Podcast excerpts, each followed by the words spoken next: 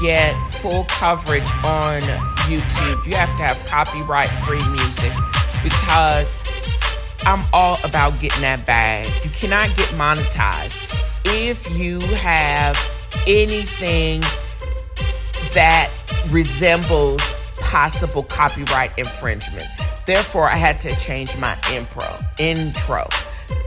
Hey y'all, this is 2022, a new year, a new time for podcasting. And I had to get a funky beat to basically express what I want to put out in the atmosphere.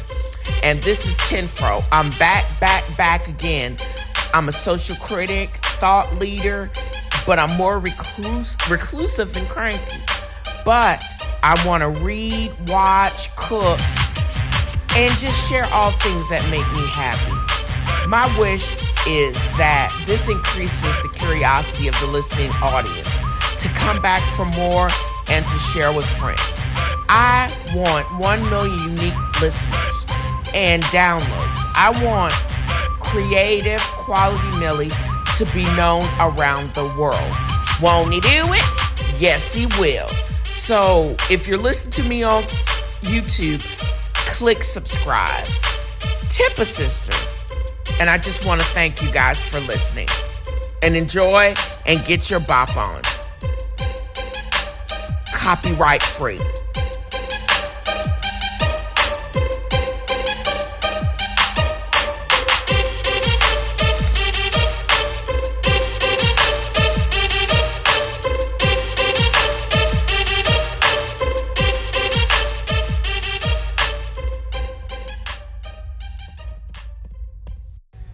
This week has been an extremely productive week for me, both individually and uh, just creatively. I guess that's part of it all, but I got to learn, extend my knowledge base by doing some research for this show. And one of the things that I have been focusing on is reading, getting back into reading, or utilizing my Audible membership to listen to uh, great works by African American authors, new and old, um, that I haven't had a chance to get. I am looking around in my house as my we uh, acquire or have acquired things from the passing of my father, and as we have cleared out his house. I am organizing and placing things in their respective places. And I realized that I still haven't pack, unpacked completely from when I moved into the house back in June of last year. It's coming up on a year that I closed and made this home here on Forest Avenue my home.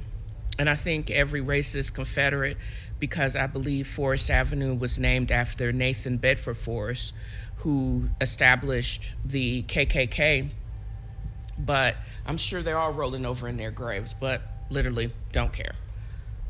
But as I am unpacking that, I realize that I still have hundreds of books, at least, that I have no space for at this time.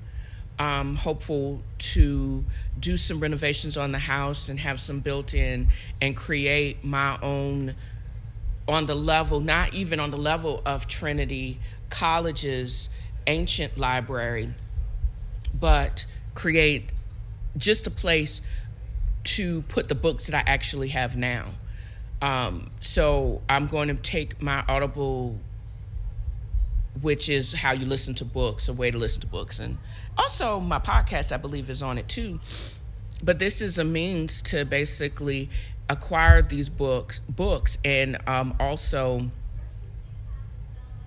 um, satiate my own voracious uh, need to acquire acquire more books. I have like fourteen books in my shopping cart um, on now, and that's the other thing. I renamed my online bookstores from Chatterbooks to Far from Beale Street, and I made I found some very interesting information about the establishment of this uh, street. It was basically the Eastern Black Wall Street established way back before the Civil War in 1841.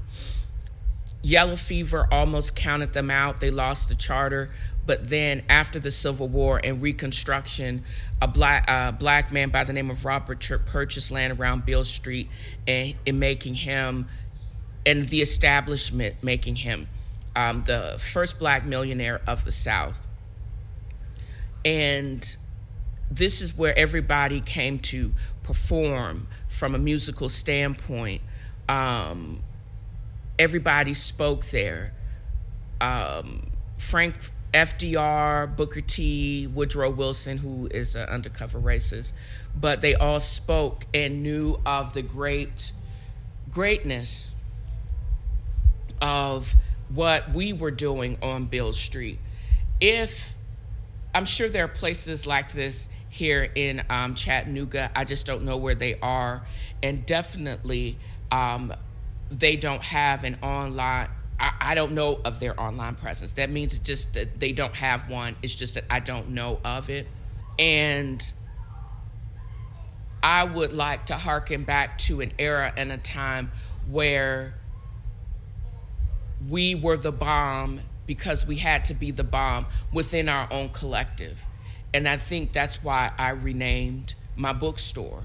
It reflects about where we were and where I hope to be. Um, out of due respect, I think now, from what I understand, it is more gentrified. Um, but I would harken back to the days where Dizzy Gillespie, et cetera, all uh, fought to get a gig there, just like people fight for um, Las Vegas residencies, because this was where it was happening outside of Harlem, outside of uh, Los Angeles, outside of Detroit. You got to Beale Street, and when you were playing there, you were something. And that's what I hope to recapture um, in this segment. And plus, what a greater way to um, introduce, um, because the feature book for this week. I've gotten through several chapters or listened to several chapters of Memphis by Tara Stringfellow, a former lawyer, now turned author. And if this if the this is any indication of what she can do, I can't wait to see what she is going to do in the future. So enjoy my musing on her first novel, Memphis. I'm going to see just how long I can stay outside before I'm run inside by wildlife. To me, wildlife is anything that with a stinger and that can buzz or slithers or has multiple legs and doesn't bark or lick me.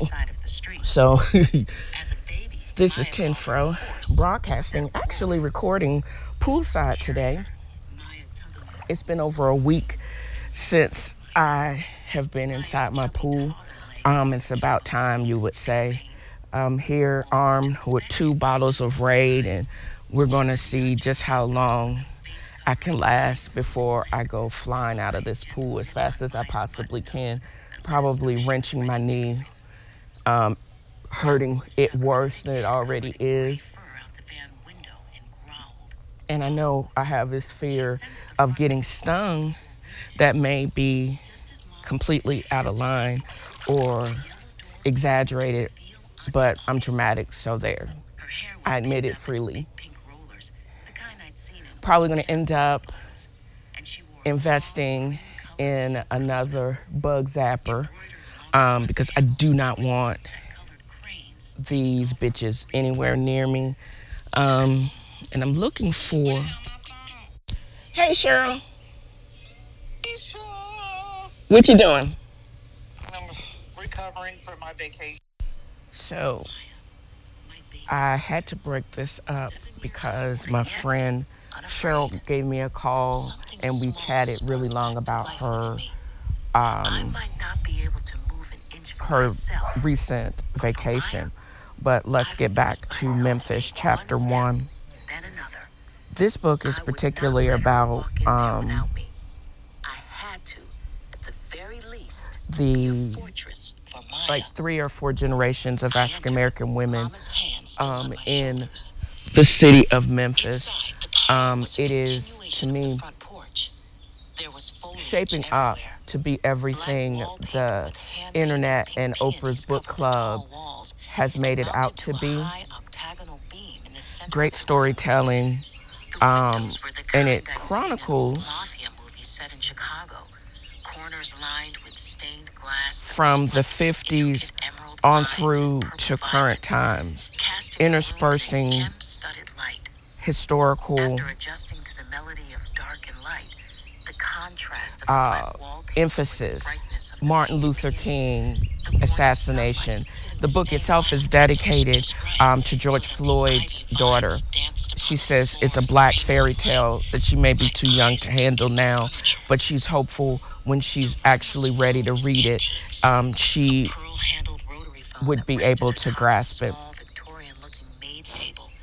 Um, as I navigate through it and just listening to it, I have my no- noise canceling headphones in now.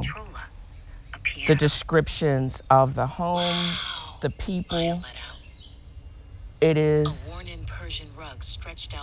what every writer strives for, where the people and the places come to life through words. And that's why I think, her, what's this child's name?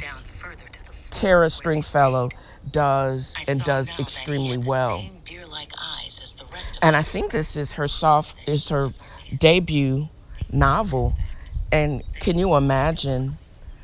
I can't imagine or can't imagine what her second work, and I'm hopeful it's in the work. And it, her manager got her a two, maybe three book deal because I can only hope that what she does next is just going to be, it's just going to continue to get greater as she uh, becomes more um, accomplished and becomes, because this is great. And it's how can you follow up one great work after another. If John Grisham can figure that out and stay true to her gift of storytelling, his gift of storytelling, I'm sure that she can too. She's going to figure it out, just like um, the women that she details and hails in the book. And now I get why people idolize Beyonce so much because girls do run the world and this is how she is giving homage to these great women who ran her, potentially ran her world. I'm sure it's probably based on women that she. You can write about more so people that you have experience with, and I'm. I bet these women, the women in her book, is the women in her book are based loosely on the women of her life and they're coming to life for us also. She's blessing us with their presence, and I can't wait to continue. I'm listening to it on Audible because I don't have one more space for another book in my house. So I'm going to continue to listen voraciously to the books that I would ordinarily buy and read. But you can't take the place of a good book and the look and the feel and the smell of a good book. I'm just saying. And I get to do it all poolside, so that's even better.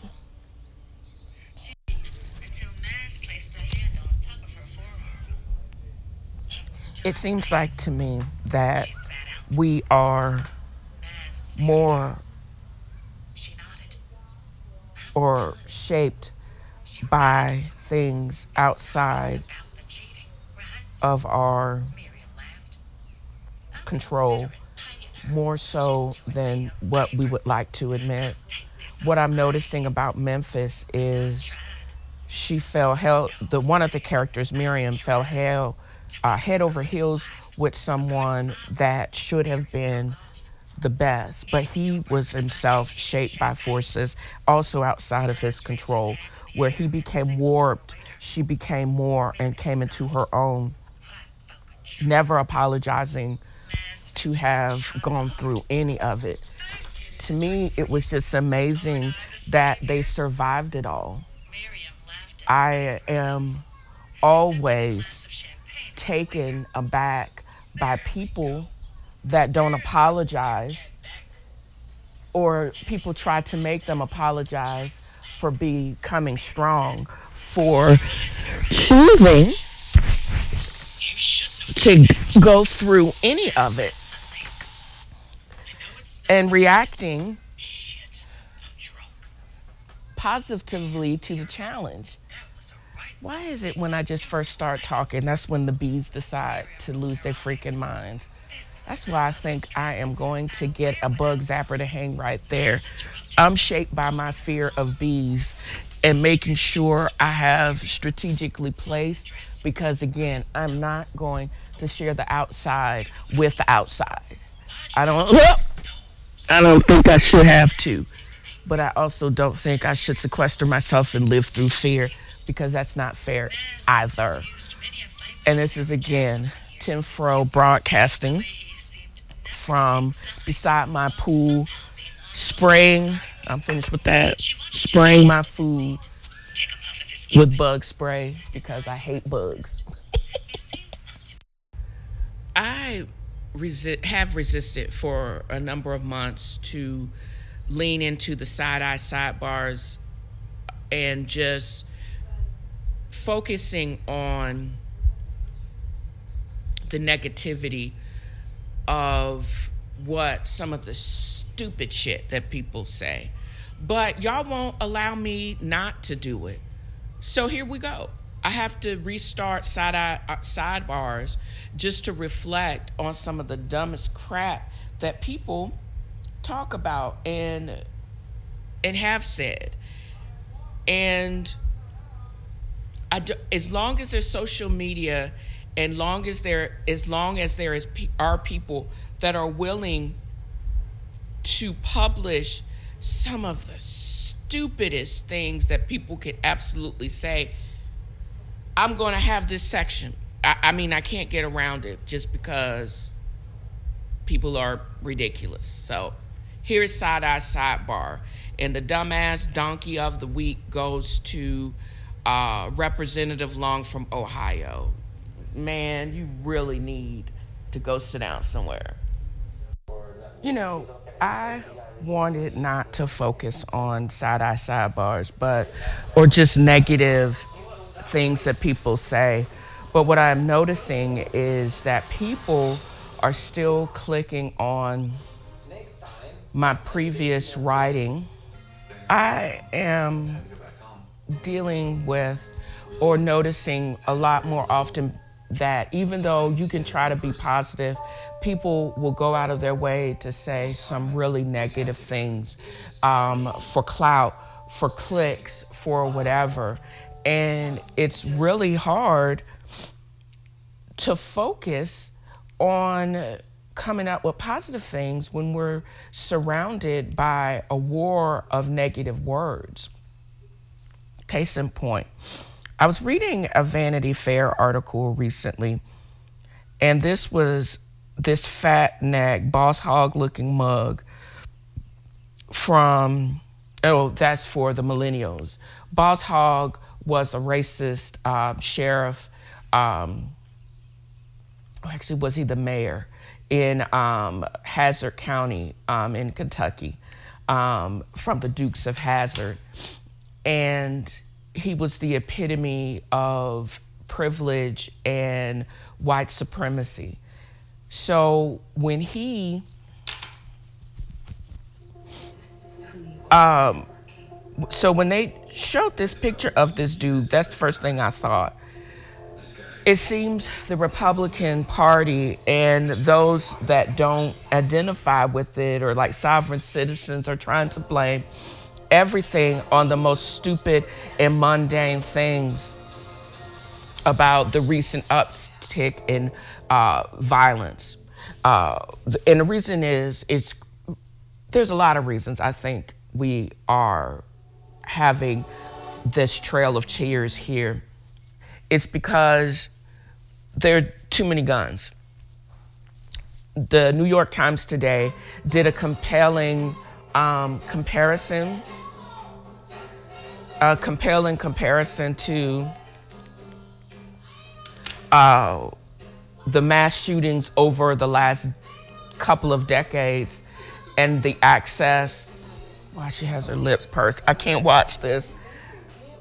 Also, I also multitask, um, and I have, if you can hear in the background, I watch my some of my favorite shows. But those freaking pursed lips of Viola Davis in the First Lady is really aggravating me. So can't watch that while I'm trying to focus on recording the show. But anyways, there is it's to me it's very simply simplistic we live in a free society where people have access to a variety of guns. Either they buy them legally or they steal these mugs. Very compelling. But there, if if we didn't have access or as many guns so ubiquitous and present like 7-Eleven stores and access to Slurpees, but it's more than that. it's the people that have guns they don't they're not forced to act responsibly. They get the gun for a variety of reasons, not just for protection, not just for hunting. They get them because they want to feel like a big man, even though they're big, me- mediocre. Want to take out some retribution and frustration on an unwilling public because that is how they figure they're going to get notoriety, be seen finally, whatever. But we got places, we got people like this Boss hog mug from Ohio saying stupid shit. Billy Long is his name, saying that when we legalize abortion, uh, life doesn't mean anything. So, but okay, does that mean women are committing these atrocities? Uh, no um, more and more is these young white dudes that have nothing to lose and they don't have any self control. These are the ones that are causing the issues with the guns. And for you to equate the increase in gun violence to the liberalization of women is just as stupid as saying, well, we just got to strap up and have more re- armed resource source officers in the schools when they actually have had and have an updated alarm system, but nobody follows protocol. So you can't have it both ways. My thing is an outright ban of semi automatic weapons outside of the military is where we need to be. And what and you basically need to define that. If you can fire 40 rounds within a less than a sec a millisecond that is a semi-automatic weapon no matter if it's a rifle or if it's a handgun. Those do not need to be in the hands of civilian. You don't need access to them and be in violation of your second amendment rights that is just straight up and if you want to just protect your lying pockets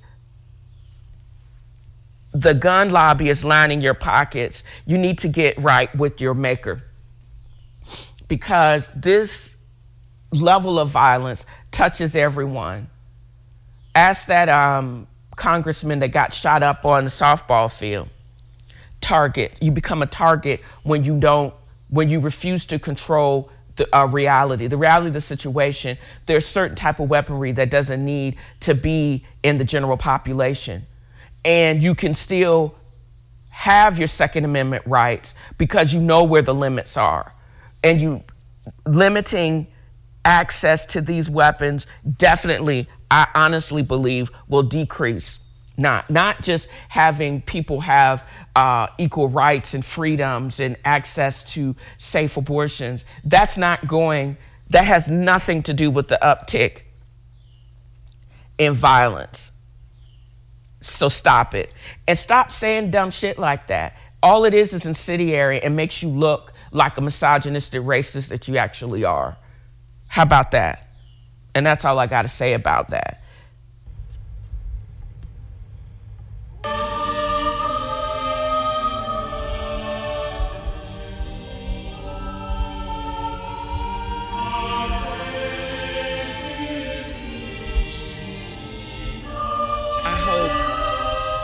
Royal family wouldn't find what I did to celebrate the Jubilee to be disrespectful, but I mean, the they have finally been integrated.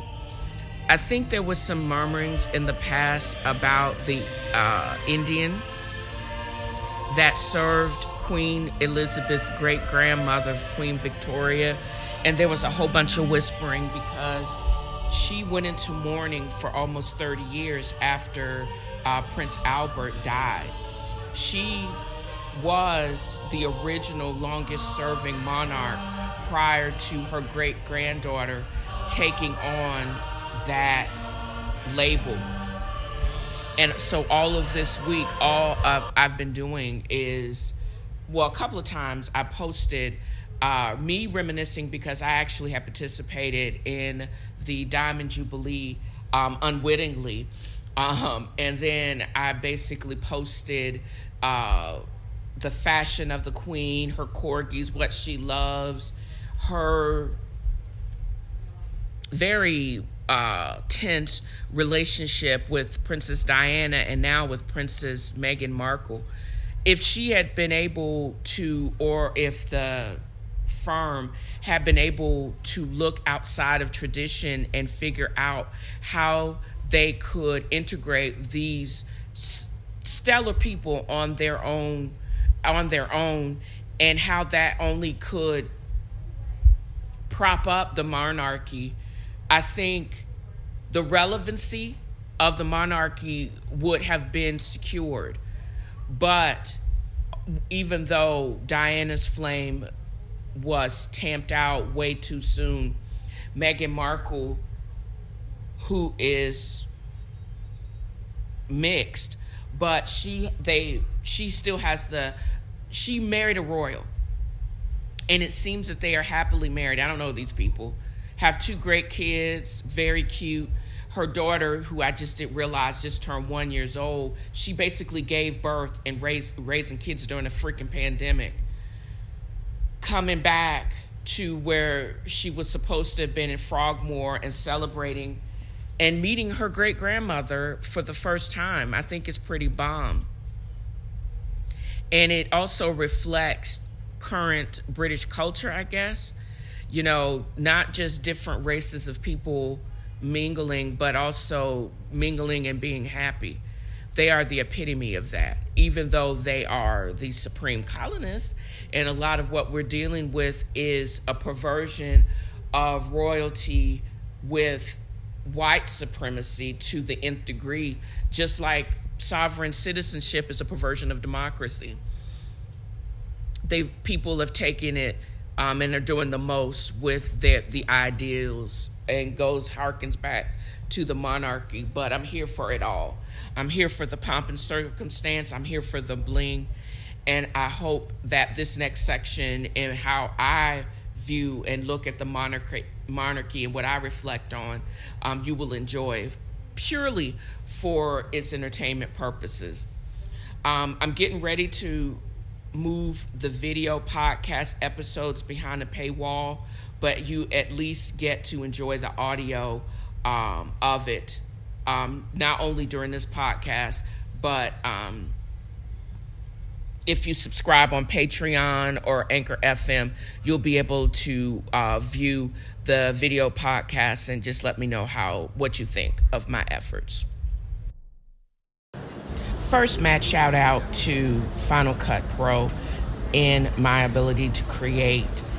I could not let this um, Platinum Jubilee go on without resurrecting or finding my clips from the uh, Jubilee celebration back in 2012.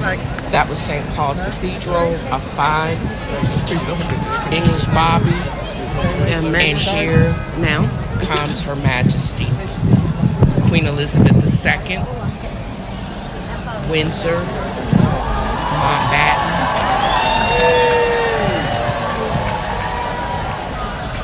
and you can the see GPS as I Her Majesty the Queen.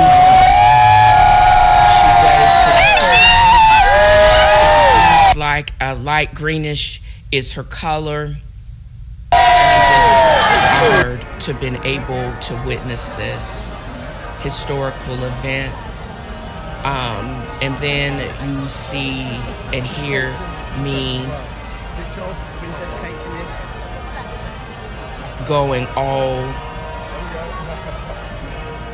Yankee by when the rest of the royal family comes on. I think it was that was the prince. I think one of the cars had Prince Andrew, and then it's a wrap. And I'm just so honored to have been a, a witness.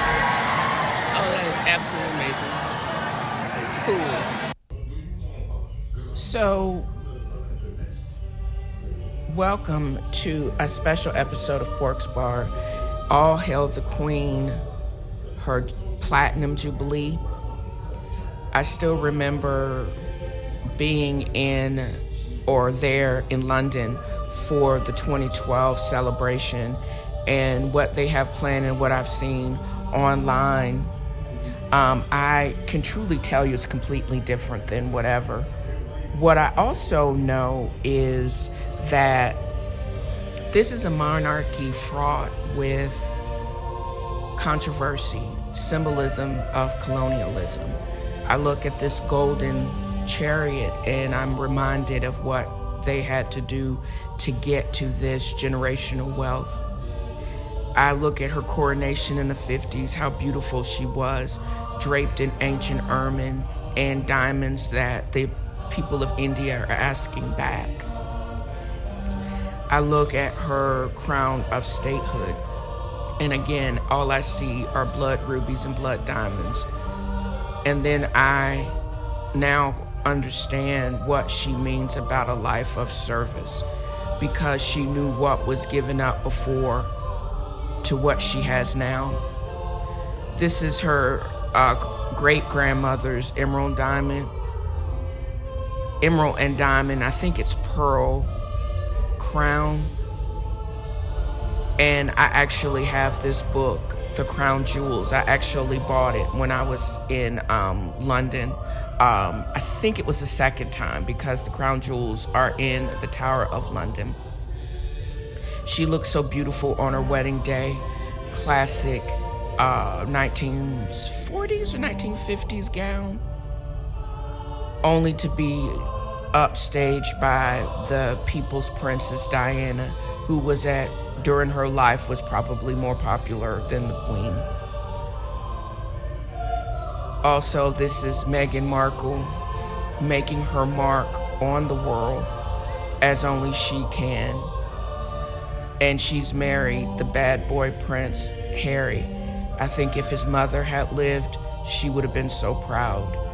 And this is the dress that I actually saw on display because I was there right after they got married, uh, Kate and William. This is what the Queen wears, her Roy G. Biv outfits her style and aesthetic has not changed. And I think this is over maybe a 20 or 30 year period. And it's basically the same. She looks like anybody's rich grandmother. Straight up gangster Philip Treacy hats, a coat, sensible shoes, like she's on her way to happiness. This is a scene on the royal balcony um, this is prior to Prince, uh, the Prince passing away, and it, minus Meghan Markle because I think they had come to America. This is also more of her aesthetic uh, with the Obamas. Of course, I was not not going to include this when she visited here. And this is her looking fly, probably on her way to some premiere. But this is I chose these outfits because of their iconic nature and right again right with her aesthetic. She is a beautiful woman built for service. But can you always imagine this is Diana in her Elvis dress from 1989 still being compared to a dead woman who again is probably just as popular or even more popular than she was in her death as she it was in her life. Couldn't figure out how to deal with her. This is her with her husband uh, next to a Land Rover. on probably on safari somewhere. And I do recall her being a uh, mechanic. Here are her horses. And this was just taken before she became less mobile this year. Um, and this is the way you do it. This is how you take a cool selfie, I guess. And she loved her corgis, her as a young woman, a young girl, and then as an adult woman. I can't imagine her ever wanting just to be a regular life when she dedicated her life to the service of the world and the empire and all she has to do is show up, look flawless, smile, and keep it pushing. Uh, my mind is on her this morning because it just seems like something's about to go down. So I'm rounding the bend to coming up on the conclusion of this episode. Um, and it's not even running all that long. It's actually going really well. I'm watching and listening to some really great things and completely dominated by the new release of um, season two of P Valley. And I just wanted to play a little bit of this because this is all I've been pumping to for the last like three days. I decided at like 7:30 on Thursday night that I had to rewatch the entire first season of P Valley, and this is one of the reasons why.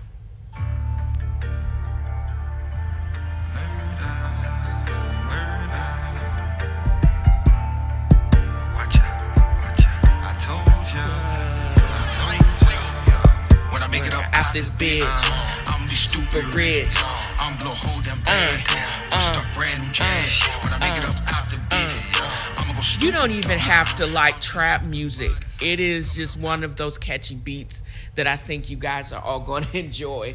Um, in this particular part of the episode, I'm not only going to be uh, musing, and I have an extended musing on P Valley that I think I'm going to record more on because I'm getting fit to watch it for the fifth time. I talk about um, how I basically am very envious of how Feed Phil is into his fifth season and gets to travel around and be a dumbass um, all over the world. Hacks on HBO Max um, 90 Day Fiance, continuing to hate watch that.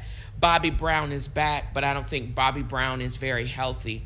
And he's trying to basically shore up the finances of his family because he his skin color and any indication what he alluded to um, in uh, the episodes is very concerning. Uncorked, uh, Courtney B. Vance is like everybody's strong will older uh, uncle or father um, and all of these, and plus P Valley. And all I can say is if you learn anything from any of these people, just like Bobby Brown, you got to dream, you got to get the resolve to uh, greatness, grind, and repeat. And if that's what it requires for me to basically either make the same amount or more about my day job and to be able to have this much fun on a Sunday afternoon every single day. This is what I got to do. And and I'm going to be like Lil Murder is says on P Valley. If I'm going to be an expat blinged out in Ghana,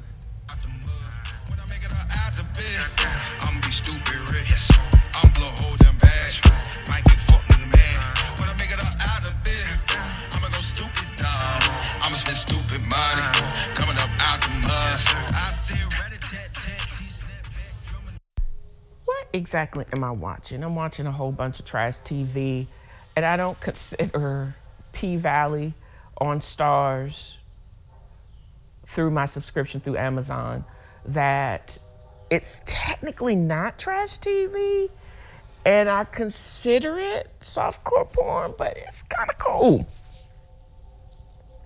I decided like on Thursday night um, that I really needed to rewatch the entire first season, and I've, we've been waiting for the second season to drop for over a year, and they go, we go back to fictional Chucalissa uh, Mississippi uh, during the pandemic.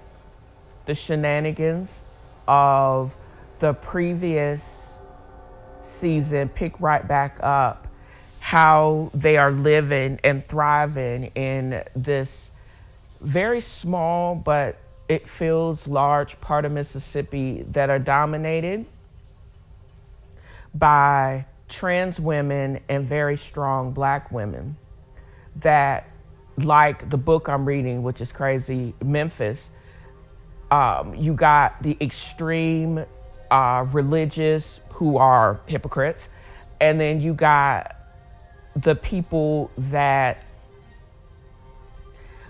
own up and survive again by their wits and uh, on their beauty. We take up with the death of the Yellow Girl's uh, ex boyfriend, Montravius, I think his name is, which is the blackest name on the planet, and he gets capped. I'm not sure. I still don't understand who shot him. I don't under, I don't know if Mercedes shot him, the Yellow Girl shot him, or Uncle Clifford shot him. But the Yellow Girl, Autumn, or Haley, um, I just remember her name, is now the owner of the Pink. And they saved it from the auction block. The money that she stole or was stolen from Montravius, I don't remember. They have taken to basically keep the Pink and the staff of the Pink afloat um, because basically the pandemic shut down the titty bars in Mississippi. And they come back, they turn it a car wash and a partially, yeah, they basically turn a car wash into a drive through strip club, which is crazy. The music slaps, and Mercedes I didn't they I didn't realize that she actually has a body double. I read the credits. That's how many times I've watched it, and I'm watching it for the fifth time now. But these women are so athletic. They're so beautiful. Um, they have a type of beauty that's enviable by everyone. Um, what they do sell is lust, and they make no apologies for it. And that's why I think they are so unapologetically unapologetic in a place where people want you to apologize for your black power, your sexual power, or owning your sexual power, that you don't, that you want, you have to make yourself small in order to get along. And I think that's what I have. Uh, a problem with the Mississippi character or the Keyshawn character, where she is an absolutely magnificently beautiful woman. Her art is um, her the dance and how she works that pole, but she makes herself look small because the white boy, baby daddy, fetishizes her. And he had to feel like a man, he has to uh, beat up on her. I'm w- wishing that Diamond actually killed him because there's no place for that type of energy, that white supremacist, privileged white boy energy in anybody's movie. But I think he is due a ass whipping. I'm not sure who's going to do it. If it's going to be Keyshawn, Lil Murder, or somebody. But they're going to need to whip up on him because both her with Lil Murder, even though he, I don't know if he's bi or sexually fluid or whatever, she's limiting herself because she's trying to have a relationship by, with someone that doesn't deserve her. She doesn't need this yellow haired, Richie Rich looking mug um, who doesn't have a dime, who can't keep a fucking job, and who is, I bet he's going to, maybe it'll end when he dies in a rain of bullets because I think he is the type of white boy, mediocre white boy that would get an AK 47 and go blasting up somebody just because. Oh, maybe he gonna do. Oh, I don't like that storyline, but I want him to go out in a hail of bullets because Keyshawn don't need him. She really needs to get away from him, but she doesn't see her own power. She does not own up to her own power, unfortunately.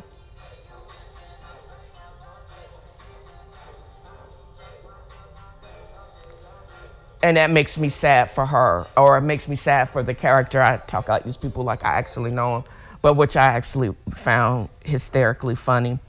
Um, what else have I been watching?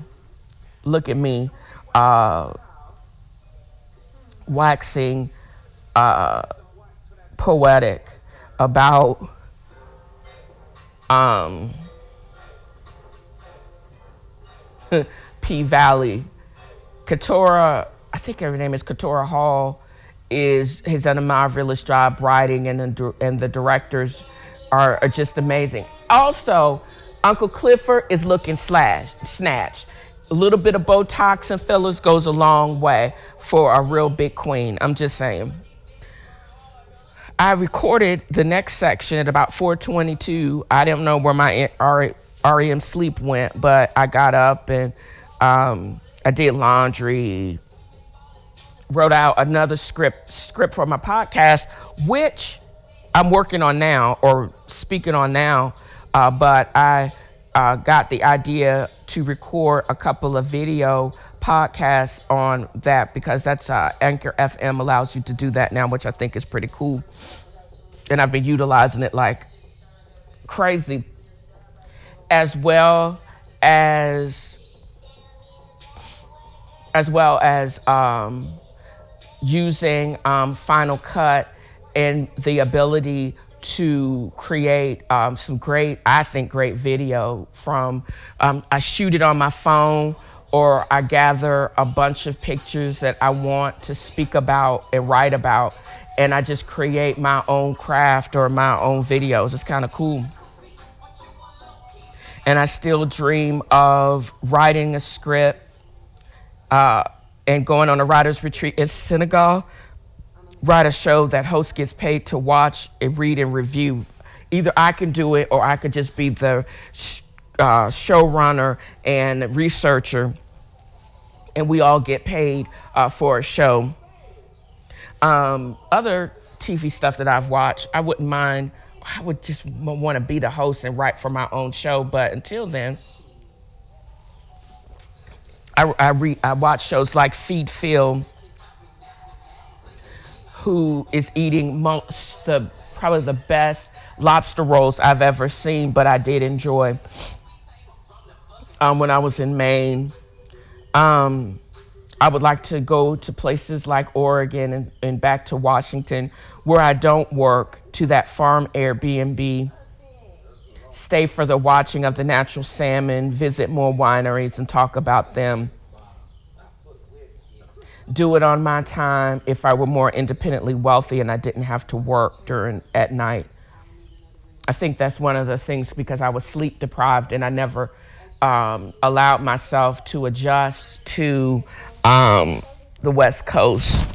I don't think I would want to go back now. There ain't no water out there, so I'm just barely keeping it together here on the East Coast. I don't want to have to pull up and have to adjust anymore. If I'm going to do all that, I'm going to the West Coast of Africa. Just saying.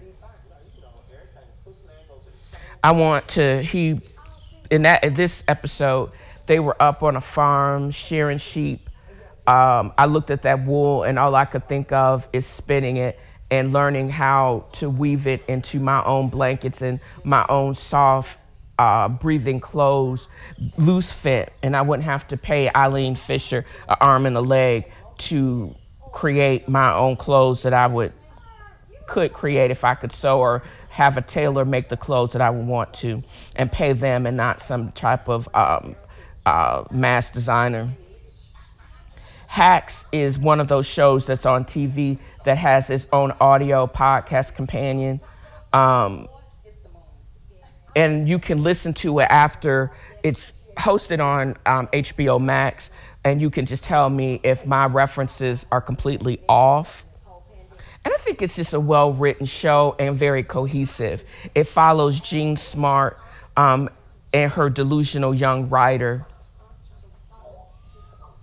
And this other uh, character, she's Asian American, and she brings in um, a, ba- a pocket, a bag full of popcorn and a designer purse.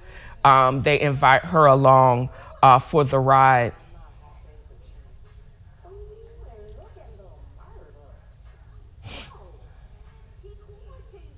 Um, as she has to rebrand and refocus uh, when she gets thrown out of her 30 year uh, run on the Vegas Strip by somebody that she thought she could trust. Again, another man flexing. And also, her delusional ex junkie daughter marries a wannabe UFC fighter. Uh, she gives him a kind word because Jean Smart is one of those type of women that keeps getting knocked the fuck out, but she keeps getting bouncing back up with multiple head injuries, and she comes back crazier every time she gets knocked down. But she makes somehow she makes it work for her, and that's the whole deal with the show. It's about somebody that's clawing their way to the top of a mountain, realizing they were once on a molehill, climbing their way back to on the top of Mount Everest and flourishing again, coming back bigger and badder. This character that this season that dropped, she also sues the delusional writer for violating her non-disclosure agreement. Um, and, they, and then the writer girl continues to tour with her um, and soaring to even more greatness, propping up someone that is addicted to the fame and uh, plastic surgery.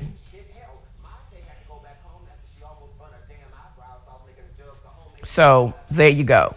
90 Day Fiance. I've been saying I've hate this cast. This is probably for me, and I know they have to put the worst, more salacious stunts of these cast members and their relationships with all of these Im- potential immigrants because it wouldn't be a show and people wouldn't hate watch it like I do. I hate Emily and Casey. I hate Ari. I hate Bilal. Emily, I hate the most because she got caught up in a booty call. Ari is crazy, and Bilal is an emotional abuser. And it's probably one of the most hate filled shows on TV, but I'm petty, so I still watch it. I've also watched the Bobby Brown epics. Not a whole bunch of new tea, it just highlights some things that I absolutely forgot or didn't know and now makes sense. His life is full of turmoil, starting from an early diagnosis of bipolar disorder at a young age, not getting the therapy and the medications he did until he had thoroughly abused his body and his mind. His form of R&B, how he had became super wealthy really young during a short period of time, and he has pissed away over a hundred million dollars and major um, uh, recording contract. Um, and it's probably I think he lost his studio and a whole bunch of homes uh, because he wasn't in good therapy. And I, and I really didn't know he had built this powerhouse uh, studio in Atlanta um, and had recorded some of the greatest uh, groups and singles of all time. He was somebody also that he knew he didn't want to go back to the hood, but he didn't know but he still had the hood mentality and he could and his demons is what kept him from having the type of generational wealth that only people um, of a different skin color have enjoyed for years.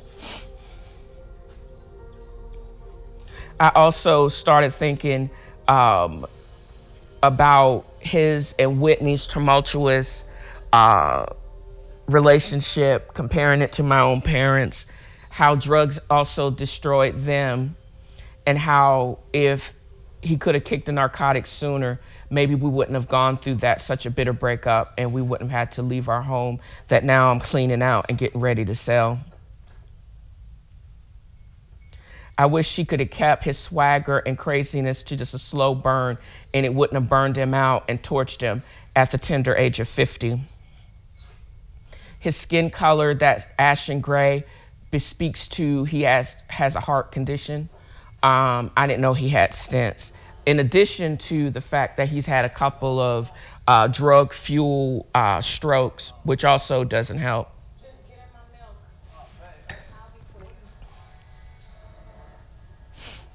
He's the king of, of comebacks. He alluded to his uh, affairs with both Madonna and Janet Jackson and how he didn't see and the people around him didn't see just how great he absolutely was and also how relevant he was. But his relationship with Whitney Houston, who also was great and didn't know of her greatness, was an intersectionality of just craziness um, and dysfunction his children, Bobby, Christina, and Whitney, they he was talking about how they are coming to him and telling him that either he needs to get his shit together or because he could be joining them soon. He says he's a big crier, but some of that I think is um, the after effects of the strokes and his illness and the drugs. I'm watching Uncorked on Netflix, where Courtney B. Vance is the every cool black father who reminds me of my uncles Tom and Milton. Parents really want more from their kids, and in a positive world, they would love them to follow in their footsteps, but sometimes that gets their way of them following in their footsteps does not mean the same to the kids. Um, if they don't let them get experience things the way that they want to and carry on a family business like the barbecue joints again in Memphis doing it their own way and he had to learn I mean the the guy was such a, a dork and he failed the master sommelier's class and he went back and it ended with him having to take it the class and take it again but he was resolved to basically do it. And his father, when his mom got sick because her cancer came back, um, they didn't call him back uh, from France. He still had to experience his life and his presence there. I think they knew his presence there would have never made a difference. And he had to get his experience and pay for that expensive butt class when dude basically dropped him because he took a, uh, a job with his father at Citibank, of all places all of these things just remind me and the parents allowing their kids to dream you resolve to do the work you grind and you repeat until the dream becomes your reality. That's why p valley Feed Phil hacks 90 day fiance all the bobby brown chapters and uncork um, that's what i basically talk about and that's what i am resolving to do. My biggest dream is to get paid the same or more for what I get paid during the week working for an insurance company and taking that energy and writing for my own show. And if I keep this up, keep getting fresh ideas, uh, and keep creating these stories, and from my unique point of view, I think I'll get there. You can subscribe to this episode um, and more that are getting ready to go behind the paywall um, on my YouTube channel. TNFro is reading Anchor or Spotify, Podbean, and for the more paywall and on Patreon. And just like Little Murder, I'm getting out this bitch and be super rich maybe rich with more just money, but with ideas and spin off shows. Who knows? Again, dream, resolve, grind, repeat. So, as I said, since the episode of P Valley dropped, just literally just dropped um, Thursday or Friday morning, I have watched it like um, five times. Literally, have watched it five times. And it's like I'm watching it and I'm noticing more stuff on it, like the hypocrisy of uh, Mercedes's mom, and she's at she giving these people I don't know if it's a CD or a DVD at she giving out boxes of food, and in order for you to get a box of food, it looks like you have to take one of her DVDs of her message. And I just realized that Lil Murda, uh, and he's cooking in his kitchen while he's making up trap music. Um, and he's putting barbecue on like fried bologna sandwich, but it's one of those food boxes. But he is supposed to be a big time uh, recording star. He's a trap princess, but he's taking handout in the food pantry. I, I, it can't be more ironic. But him putting the barbecue sauce on the fried bologna sandwich is funny. But the music that they are laying down, the track that they're laying down, is everything. And he's like, I'm about to be out this bitch. I, he I, he is feeling it. Um, and it's one of the episodes when he uh, premieres um, with Keyshawn or Mississippi um, in a strip club when he releases this, if this is going to be their his next title track when he goes on tour during a pandemic, you know, I can't wait for it to drop because it means so much to people that basically have nothing and are just, you know, scraping by. They can actually feel it. And that's what he's feeling in this song. He's dreaming, he's grinding, and he's repeating. He this his character again also is everything because he's now swole and fine now. But it also is the aspirations of most black people and black men and, and, and specifically and black creators like myself that want to do more and see more. Just be on your grind and create continue to create it will catch up with you if you're doing something with excellence the pay will come later his chance is going to go up and it's going to be even bigger than what his his first single did. Um, they're not going to have to wrap money around garden bricks. They're going to absolutely have the bricks and have something to show for it, even more so. I hope he doesn't get caught up in the stupidness that I think um, Keyshawn's baby daddy. Um, I, I truly can see him going postal and lighting up everybody just because he can't have it and he thinks he needs it just because of the color of his skin.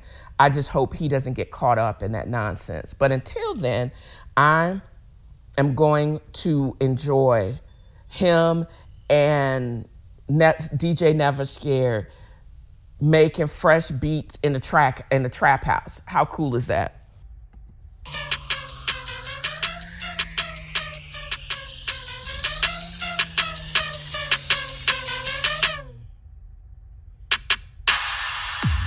So that's how we're going to end this episode. And I'm going to end it with a, a positive word. I used to scoff at people making this statement because maybe because of its simplicity or maybe because it sounded more like an admonishment that I was being everything but kind. But then when I started investigating it for myself, that's when I realized that I was confusing politeness with kindness. Politeness is a fake, superficial manner in which there's no required investment, no self reflection. But being kind is an adjective. It is on, it is an action. If you're kind to yourself first, it's like exercise memory. You will continue and be kind to others. Let that sit with you for a while. I'm going to try to be kind to myself I'll be kind to others. It's very simple, and you got to repeat it. Lean into the spirit of a new year by counting your blessings, giving to others, and spreading happiness. I know I will.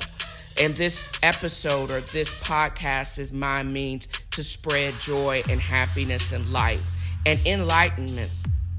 There's so much going on with aggression and um, just meanness.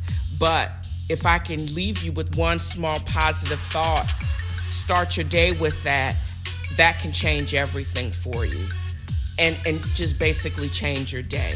Don't forget to check out Dale's Angels Inc. for the notes on this podcast, as well as other works by CQM in um, that are and other contributors that are in work or in um, being edited right now.